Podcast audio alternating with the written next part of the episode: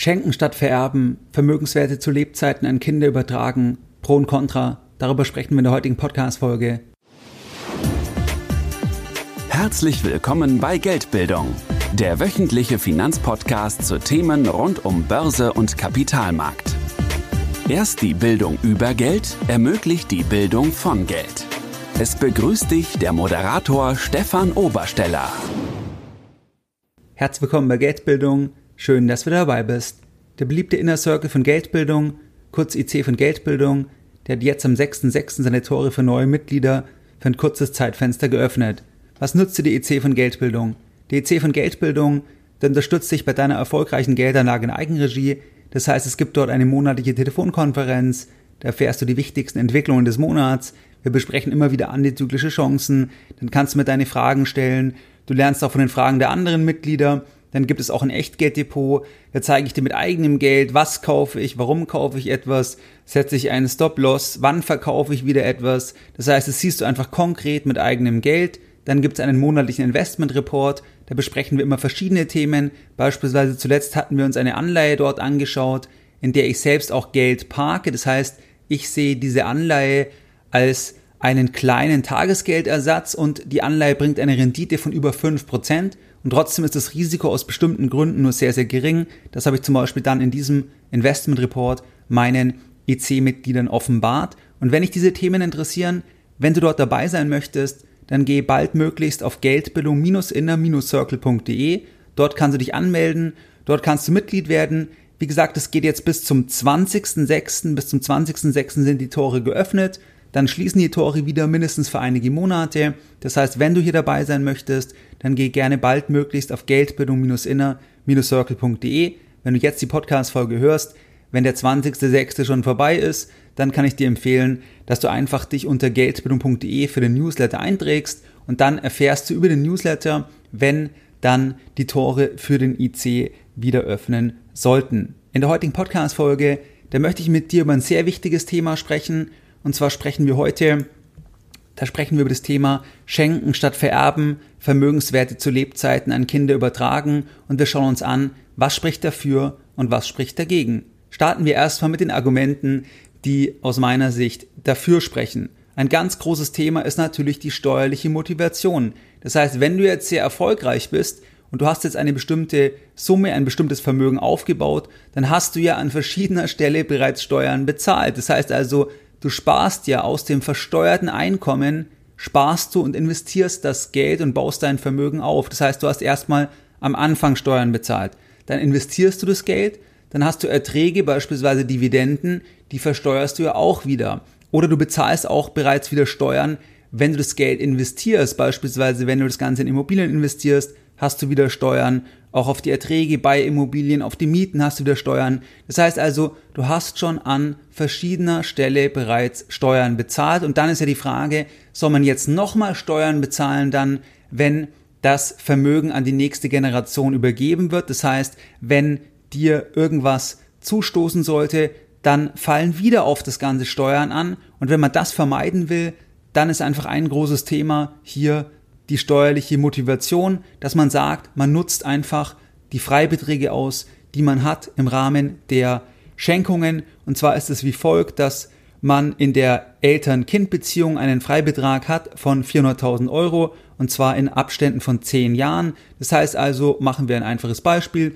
sagen wir, Mutter und Vater leben noch, es gibt eine Tochter und jetzt ist es so, dass in 10 Jahren also die Tochter 800.000 Euro bekommen kann, jeweils 400.000 Euro von jedem einzelnen Elternteil, komplett steuerfrei und das kann man dann alle zehn Jahre entsprechend wiederholen. Das heißt, man kann also durchaus hier in 20, 30 Jahren auch ein Millionenvermögen vollkommen steuerfrei an das Kind oder an die Kinder übertragen. Wenn man jetzt zwei Kinder hat, dann kann man natürlich noch viel mehr übertragen. Also sagen wir, man hat zwei Kinder, dann kannst du ja innerhalb von zehn Jahren dann kann man ja an jedes Kind so gesehen, jedes Elternteil 400.000 Euro steuerfrei übertragen. Das heißt, hier kommen dann schon sehr große Summen zusammen, die man steuerfrei übertragen kann. Damit du mal ein Gefühl bekommst, welche Steuern fallen an, wenn man hier keine vorzeitige Schenkung vornimmt, machen wir ein einfaches Beispiel. Sagen wir, es gibt die Mutter, der Vater lebt nicht mehr und es gibt eine Tochter. Sagen wir, die Mutter hat ein Vermögen von 1,2 Millionen Euro und die Mutter hat der Tochter vorzeitig kein Geld geschenkt. Jetzt stirbt die Mutter, dann erbt die Tochter die gesamten 1,2 Millionen Euro. Jetzt ist es so, dass es ja jetzt einen Freibetrag gibt von 400.000 Euro. Dann haben wir also 800.000 Euro, die steuerpflichtig sind. Und diese 800.000 Euro, die müssen dann bei der Tochter versteuert werden mit einem Steuersatz von 19 Prozent. Das heißt also, es fällt eine Erbschaftssteuer an von 152.000 Euro bei diesem Vermögen von 1,2 Millionen Euro. Das sind also hier etwas mehr als 12 Prozent, was dann der Steuersatz ist, was dann der Erbschaftssteuersatz so gesehen ist, wenn man den Freibetrag mit berücksichtigt auf die 1,2 Millionen Euro, damit du einfach mal ein Gefühl bekommst, um welche Summen geht es hier. Und das kann man sich dann so gesehen sparen, indem man vorzeitig das Geld an die Tochter bereits schenkt. Und da gibt es ja auch verschiedene Varianten. Das heißt, es gibt ja auch dann sowas wie Niesbrauch zum Beispiel. Das heißt, dass dann die Früchte dass die noch weiter der Mutter zustehen. Wenn wir jetzt hier Immobilien haben, ähm, dann gibt es ja keinen so großen Nachteil jetzt für die Mutter. Das heißt, hier kann man das Ganze dann schon ganz interessant gestalten. Auf der anderen Seite, wenn es zum Beispiel jetzt ein Eigenheim ist, also nehmen wir an, diese 1,2 Millionen Euro, das ist ein Eigenheim, was die Mutter hat in München, jetzt stirbt die Mutter, dann ist es zum Beispiel so, dass das Ganze dann auch komplett steuerfrei von der Tochter übernommen werden kann, wenn die Tochter dann selbst in das Eigenheim einzieht und wenn sie dann in der Immobilie selbst mindestens zehn Jahre lang lebt, dann ist das Ganze sogar komplett steuerfrei. Das heißt, du siehst also, dass neben den Freibeträgen, da gibt es dann schon auch noch weitere Varianten und die Podcast-Folge ist jetzt auch nicht als abschließende Thematik zu verstehen, sondern du solltest dann immer auch den Rechtsanwalt deines Vertrauens aufsuchen oder auch den Steuerberater deines Vertrauens, sondern die Podcast-Folge soll dir einfach einige Impulse liefern, Denkanstöße, dass du selber überlegen kannst, was ist für dich relevant, beziehungsweise welche Punkte sprechen dich einfach in der Argumentation an. Das heißt also hier mal das Thema der steuerlichen Motivation, dass man hier die Steuern reduzieren möchte, indem man vorzeitig zu Lebzeiten bereits Vermögen verschenkt. Dann der zweite Punkt, der dafür spricht, das ist das Thema lieber mit warmen Händen statt mit kalten Händen geben. Das heißt, was bringt es, wenn man dann auch davon gar nichts mehr mitbekommt, dass das Kind oder dass die Kinder dann das Geld bekommen, man lebt gar nicht mehr, man bekommt gar nichts mehr mit. Das heißt, es ist doch ein Vorteil, wenn man einfach zu Lebzeiten hier den Kindern eine Freude machen kann und Geld hier auch verschenken kann. Das heißt, das wäre ein zweites Argument zum Thema pro Schenkung. Dann ein dritter Punkt, das ist das Thema reinwachsen nicht erschlagen werden, nahtlosen Übergang sicherstellen. Und hier geht es vor allem auch immer darum, wenn einfach die Vermögensdiskrepanz zwischen den Eltern und den Kindern, wenn die sehr, sehr groß ist. Das heißt, angenommen zum Beispiel, die Eltern sind jetzt unternehmerisch tätig, die Eltern sind wirtschaftlich extrem erfolgreich und das Kind ist auch erfolgreich, aber zum Beispiel jetzt einfach als Lehrer. Dann gibt es natürlich hier einfach unterschiedliche Verdienstmöglichkeiten, unterschiedliche ökonomische Lebenswirklichkeiten. Und dann ist es vielleicht so, dass wenn jetzt das Kind dann auf einen Schlag eine große Summe erbt und auf einen Schlag zum Beispiel eine große Summe auf, den, auf dem Konto hat, dass das dann zu einer Überforderung führen kann, beziehungsweise dass dann dann das Ganze auch ähm, zu Fehlentscheidungen führen kann, weil man eben noch nie eine so große Summe einfach in Cash in Anführungszeichen einfach auf dem Konto gesehen hat und man dann einfach überfordert ist. Oder auf der anderen Seite, wenn zum Beispiel Immobilien vorhanden sind, aber die Kinder noch nie etwas mit Immobilien zu tun hatten und plötzlich tritt einfach dann dieser Tag X ein. Wir alle wollen nicht diesen Tag, aber irgendwann werden wir alle sterben und dann ist plötzlich der Tag, wo dann einfach das Kind, die Kinder mit dem Vermögen, mit den Immobilien konfrontiert werden und wenn sie dann vorher keinerlei Zeit hatten, sich einfach damit mal zu beschäftigen, da reinzuwachsen, dann kann es einfach auch zu Fehlentscheidungen führen. Und das ist ja auch wiederum dann nicht im Interesse der Eltern.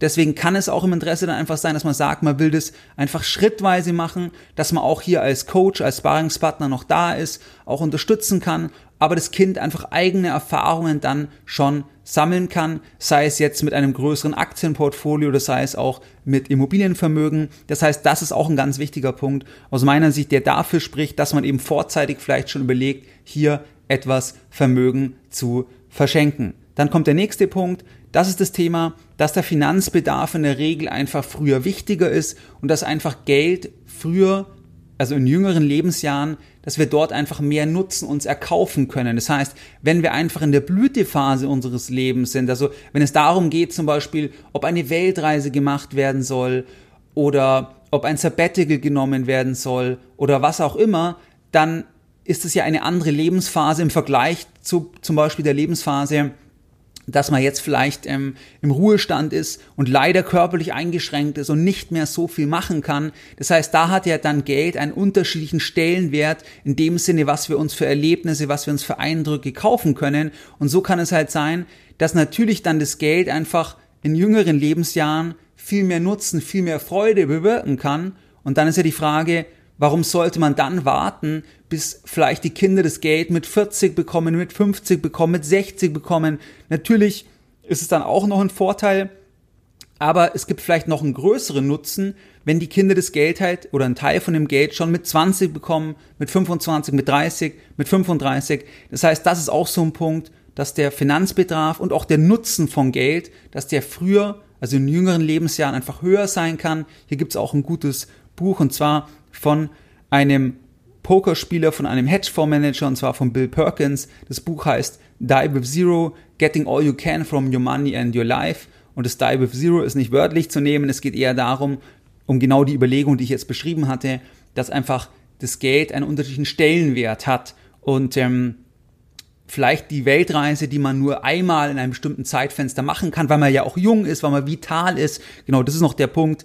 Einfach diese Vitalität, ähm, natürlich hofft man, dass man im Alter auch noch komplett fit ist, aber es gibt ja keine Garantie. Deswegen kann man alle Sachen nicht auch später machen, sondern manche Sachen kann ich dann nicht mehr machen. Und deswegen hat einfach Geld einen unterschiedlichen Stellenwert in verschiedenen Lebensphasen. Das heißt, das ist auch ein wichtiger Punkt.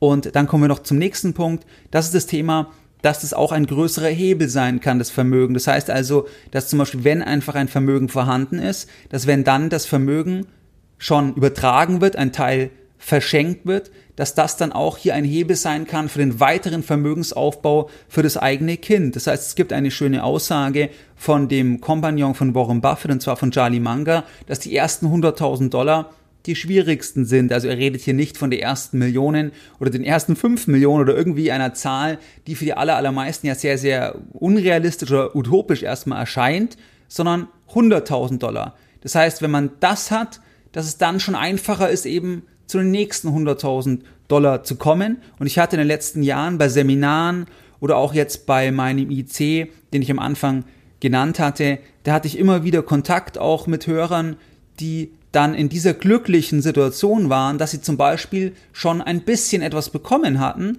und darauf dann auch aufbauen konnten mit der notwendigen Geldbildung und dann einfach dieses Vermögen in den letzten Jahren auch schrittweise vergrößern konnten, aber dass eben dieser Startpunkt, dass der dass der das schon stark angeschoben hat, weil man dann eben schon zum Beispiel von 100, 200.000 Euro oder 300.000 Euro gestartet ist jetzt als Beispiel ähm, und, und dann viel schneller die nächsten 200.000, 300.000 aufbauen konnte. Das heißt, dass dann das einfach ein Riesenvorteil war. Das heißt also größerer Hebel als das Arbeitseinkommen.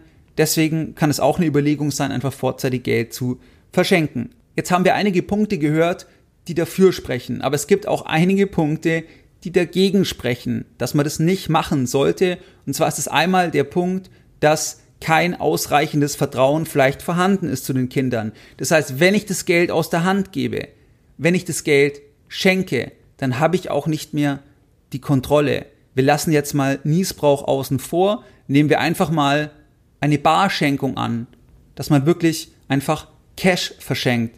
10.000 Euro, 50.000 Euro, also Cash im Sinne vielleicht auch von der Kontoübertragung, aber dann ist das Geld ja aus der Hand gegeben und dann hast du nicht mehr die Kontrolle. Und natürlich kann es jetzt sein, dass es dann zu falschen Entscheidungen bei den Kündern führt, also aus deiner Sicht zu falschen Entscheidungen. Und ähm, deswegen ist natürlich das Vertrauensverhältnis wichtig, dass man sagt, man glaubt, dass sich hier auch diese Beziehung nicht zum Nachteil verändert, weil letzten Endes ist ja aus meiner Sicht auch dieses Beziehungsgefüge Kind-Eltern, das ist ja auch nicht komplett statisch, sondern hängt ja auch wieder zum Beispiel von Lebenspartnern ab, Lebenspartnerinnen. Das kann wieder alles komplett verändern. Vielleicht Kinder können auch wieder Sachen verändern. Berufliche Entscheidungen können Sachen verändern, die die Kinder nicht mittragen, äh, die die Eltern nicht mittragen oder auch andere Entscheidungen. Das heißt, hier kann es ja sein, dass sich irgendwas nachteilig entwickelt und dann kann man es aber nicht mehr rückgängig machen. Das heißt, das muss man einfach berücksichtigen. Dann der zweite Punkt, dass möglicherweise die Motivation zur Eigenleistung sinkt.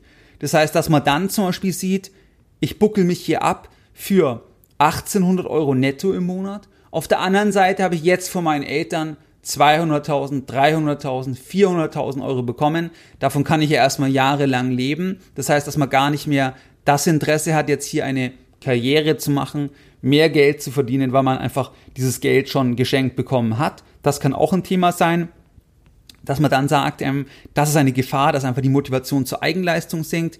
Dann gibt es noch einen weiteren Aspekt, was auch ein großer Punkt ist, das ist die Angst vor Partnern des Kindes. Das heißt, man weiß ja vielleicht noch nicht abschließend, welche Partner treten noch in das Leben. Hält dann das, verändert sich das wieder und zu welchen Entscheidungen führt dann das Ganze, weil vielleicht besteht dann die Gefahr, dass dann die Partner, die Partnerinnen hier auch den Zugang zum Familienvermögen haben. Das heißt, auch das ist oft eine Angst, die viele haben, die es gibt beim Thema der Schenkungen.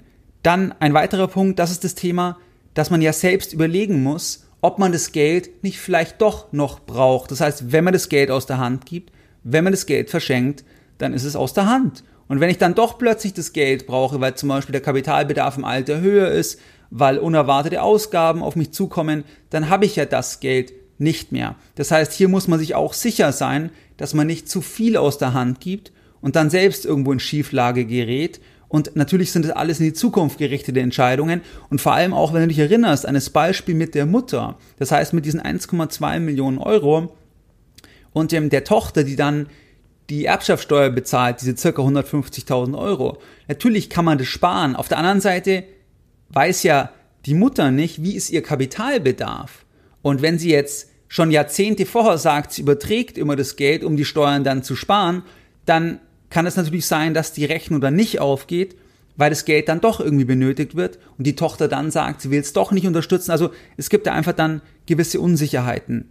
Dann das Thema der Haftungsmasse. Das heißt, wenn das Kind selbst unternehmerisch tätig ist, selbstständig tätig ist, dann ist es natürlich so, dass wenn dann das Vermögen an das Kind übertragen wird, dass dieses Vermögen dann auch zum Beispiel bei einer Privatinsolvenz, dass es dann auch in der Haftungsmasse ist. Und dann ist vielleicht auch das Familienvermögen gefährdet, wenn das Kind andere wirtschaftliche Fehlentscheidungen trifft oder einfach aufgrund von irgendwelchen Entwicklungen hier in Schieflage kommt. Ähm, das muss man auch berücksichtigen. Und dann könnte man vielleicht noch sagen, dass die Ausbildung reichen muss. Also welchen moralischen Anspruch gibt es, dass die Eltern hier noch weiteres Geld dem Kind zur Verfügung stellen? Also wenn jetzt die Eltern sagen, wir haben dich bei der Ausbildung unterstützt, aber dann musst du einfach selber raus in die Welt gehen du musst einfach selber dein Leben auf die Reihe kriegen. Welch, also es gibt ja keinen Anspruch dann zu sagen, ähm, wenn jetzt die Eltern sehr erfolgreich sind, dass dann, dass dann das Kind automatisch mit ausgesorgt hat. Also manche glauben das, aber es gibt ja da keinen Anspruch. Und ähm, da kann man jetzt auch als Elternteil sagen, vielleicht, ja, wir wollen das gar nicht, weil, weil es besser ist, wenn das Kind einfach mit der Ausbildung dann den eigenen Weg geht und selbst sich etwas aufbaut und nicht irgendwo durch uns weiter versorgt wird und da eine weitere Abhängigkeit besteht. Das heißt, das kann auch ein Punkt sein, warum man sagt, man will hier kein Geld vorzeitig schenken. Das heißt, das sind Punkte, die dafür sprechen und Punkte, die dagegen sprechen. Am Ende ist es so, dass du siehst, man muss hier eine ganzheitliche Perspektive einnehmen und ich kenne da aus meinem eigenen Umfeld, auch aus meiner eigenen Familie, ich kenne da alle möglichen Konstellationen, wo das hervorragend funktioniert hat, wo es überhaupt nicht funktioniert hat. Das heißt also ganzheitliche Perspektive, nicht nur die steuerliche Perspektive, sondern einfach das gesamte Paket anschauen, wie charakterlich geeignet ist das Kind. Und aus meiner Sicht ist es wichtig, dass man da dann lieber weniger macht, aber da dann sagt, das gibt man gerne und da hat man auch nicht so viel Bedingungen dann, weil ich habe jetzt oft einfach den Eindruck gewonnen, wenn ich so verschiedene Familien anschaue, wo ich es eben weiß, inklusive meiner eigenen Familie, dass wenn eben Konstellationen vorhanden sind, wo dann zum Beispiel Erwartungen da sind, ähm, dass das dann teilweise ein bisschen schwierig ist, ähm, wenn dann quasi zum Beispiel Eltern Geld geben, aber dann ist es an 50 Erwartungen und Bedingungen gekoppelt, dass das dann auch wieder zu so einem Korsett führt. Und besser ist es aus meiner Sicht, wenn man zum Beispiel sagt, man unterstützt, wenn man das möchte, also wenn einem die Pro-Argumente überzeugen, lieber mit einem bestimmten Teil, wo man weniger Erwartungen hat, wo man auch mit einer ganz, ganz großen Wahrscheinlichkeit sagen kann, es braucht man einfach nicht, auch wenn man das natürlich nie abschließend sagen kann. Ähm, und dann gibt man das gerne, unterstützt gerne, lieber mit weniger, statt dass man das steuerlich komplett optimiert und komplett alles aus der Hand gibt, ähm, weil eben sich Sachen ja doch verschieben können. Aber natürlich ist es am Ende individuell und du brauchst dort, wenn es wirklich ein Thema ist, was bei dir und in deiner Familie relevant ist, dann brauchst du hier Beratung. Ich kann jetzt zum Beispiel von der rechtlichen Seite den Rechtsanwalt Dr. Thomas Fritz aus München empfehlen. Der war ja auch hier schon mal im Podcast zu Gast. Ich glaube zweimal mittlerweile. Den kann ich empfehlen, einfach mal bei Google eingeben, gerne auch auf mich referenzieren. Und dann kann ich auch noch empfehlen, die Broschüre vom Bundesministerium der Justiz und für Verbraucherschutz, und zwar mit dem Titel Erben und Vererben, weil dort bekommst du nochmal kostenfreie Informationen und dann brauchst du natürlich auch noch deinen Steuerberater, dass man sich hier diese Geschichte anschaut, aber insgesamt eben der ganzheitliche Blick ist entscheidend. Was waren jetzt die Lessons learned in der heutigen Podcast-Folge? Wir haben uns heute das Thema angeschaut vom Schenken statt zu vererben. Und hier waren ja einige Argumente, die dafür gesprochen haben, zum Beispiel das Thema steuerliche Beweggründe, dann das Thema lieber mit warmen statt mit kalten Händen geben, dann das Thema reinwachsen, dann das Thema der Finanzbedarf ist in der Regel früher wichtiger, dann das Thema größere Hebel als Arbeitseinkommen und dagegen waren ja auch einige Argumente, zum Beispiel kein ausreichendes Vertrauen, Motivation zur Eigenleistung sinkt möglicherweise, dann auch das Thema Angst vor den Partnern, ähm, dann die Überlegung, ob man das Geld, die Immobilie vielleicht nicht doch selbst braucht, die Haftungsmasse, dass das ja damit einfließt dann vom Kind, wenn da irgendwie Fehlentscheidungen getroffen werden, ist auch dann irgendwie das Familienvermögen gefährdet. Dann das Thema, dass man auch sagen kann, die Ausbildung muss reichen. Ähm, das heißt, das waren Argumente dafür und dagegen. Und wie du es gewohnt bist, dann möchte ich auch die heutige Podcast-Folge wieder mit einem Zitat beenden. Und heute ein Zitat von Hans-Armin Weirich. Was du im Diesseits willst besorgen, das verschiebe nicht auf morgen. Mehr Informationen zu Themen rund um Börse und Kapitalmarkt findest du unter www.geldbildung.de. Und immer daran denken, Bildung hat die beste Rendite.